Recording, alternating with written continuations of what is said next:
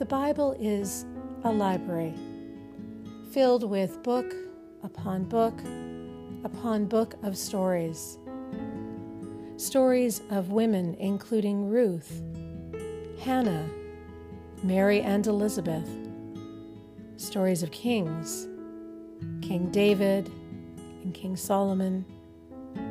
Stories of healing, stories of redemption. Together, let us consider and wonder and maybe experience a little bit of awe as we unpack stories from the Bible and reflect on them through the lens of the time in which they were written and the lens of now. Welcome to Stories of Faith. My name is Denise Meyer Pollock, Sacred Storyteller. My pronouns are she, her. Before we dive into the readings for this week, let's take a moment to acknowledge the lands where we are. As someone whose family came to Canada and purchased land that was the traditional territory of Indigenous people, I acknowledge I am a settler as part of my work towards reconciliation. I acknowledge and respect the Lekwungen peoples on whose traditional territory I live, work, learn, and pray. And the Songhees, Esquimalt, and WSÁNEĆ peoples whose historical relationships with the land continue to this day. I urge you to take a moment to recognize the lands where you are today.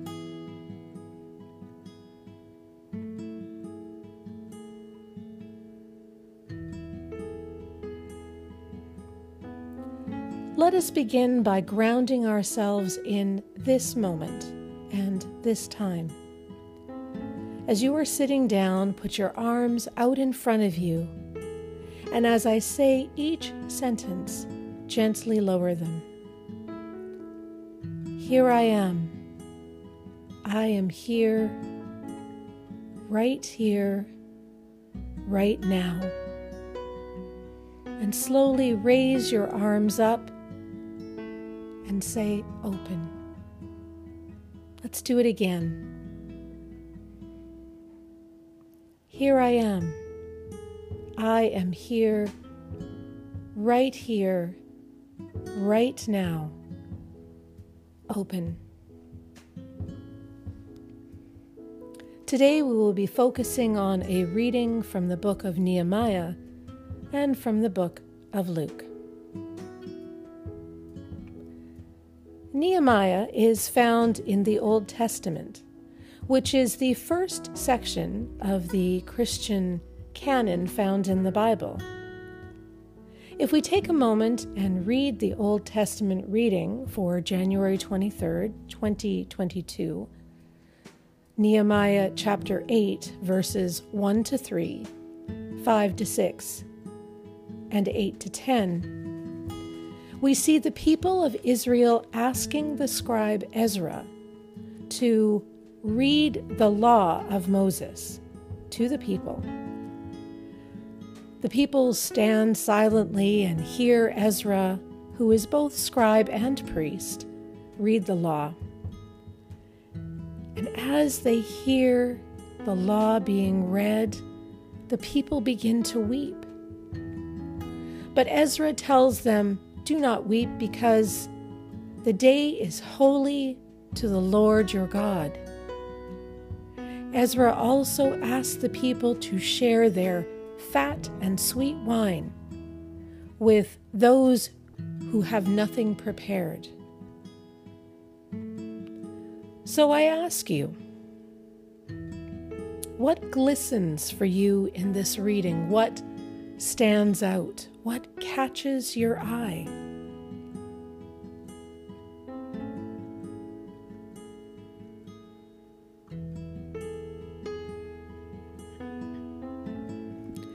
There are others in the Old Testament who proclaim the law, not just Ezra.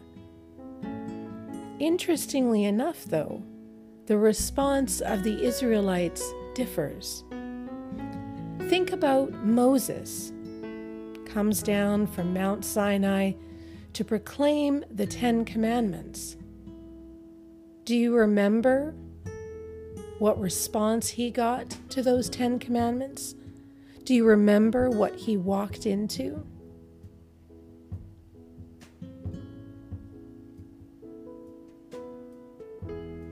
And yet, here, here we have Ezra the scribe, the priest, sharing the law of Moses, and the response of the people is to cry, is, is to weep.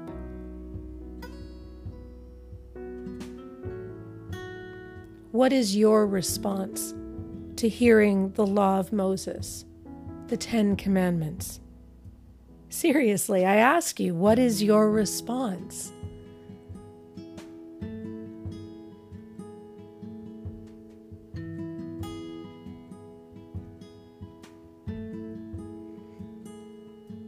Let's shift to the Gospel reading for Sunday, January 23rd.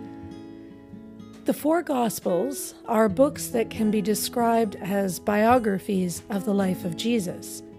They are the first four books in the New Testament of the Christian Bible. In Luke chapter 4, verses 14 to 21, Jesus stands up in the synagogue and reads Isaiah from a scroll handed to him by an assistant.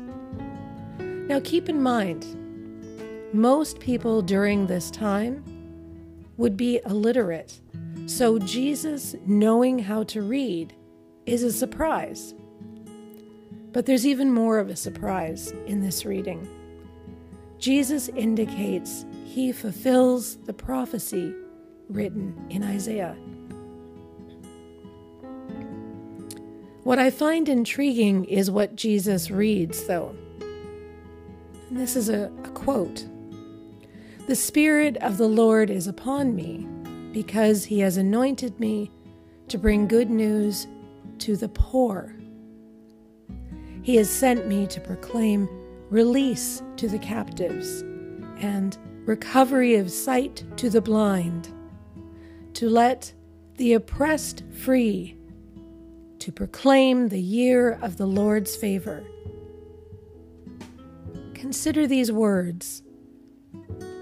What comes to mind for you?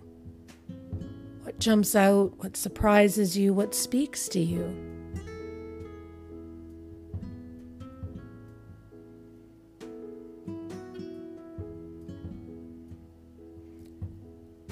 Here we read about how Jesus acknowledges he fulfills the prophecy and he has specific tasks to do or has done these tasks.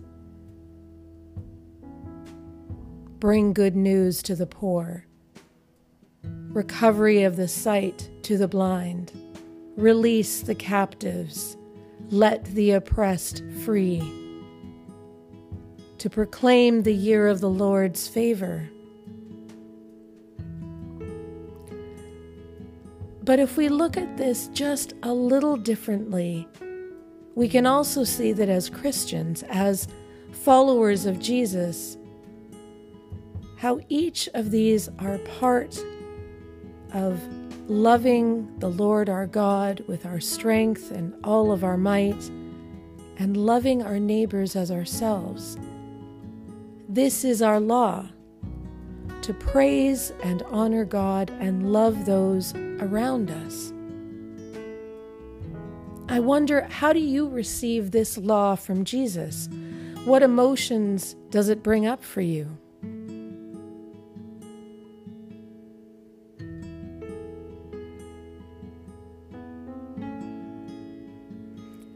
As we close our time together, let's take a moment to pray. Let us pray. Gracious and loving God, as we travel through life, we are surrounded by law. The laws related to driving, to home renovations, where we can gather and where we can live.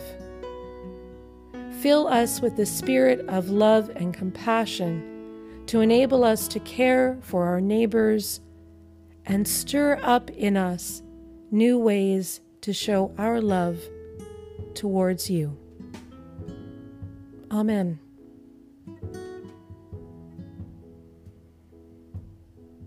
I'm Denise Meyer Pollock, Sacred Storyteller. Until next time, keep living your story of faith.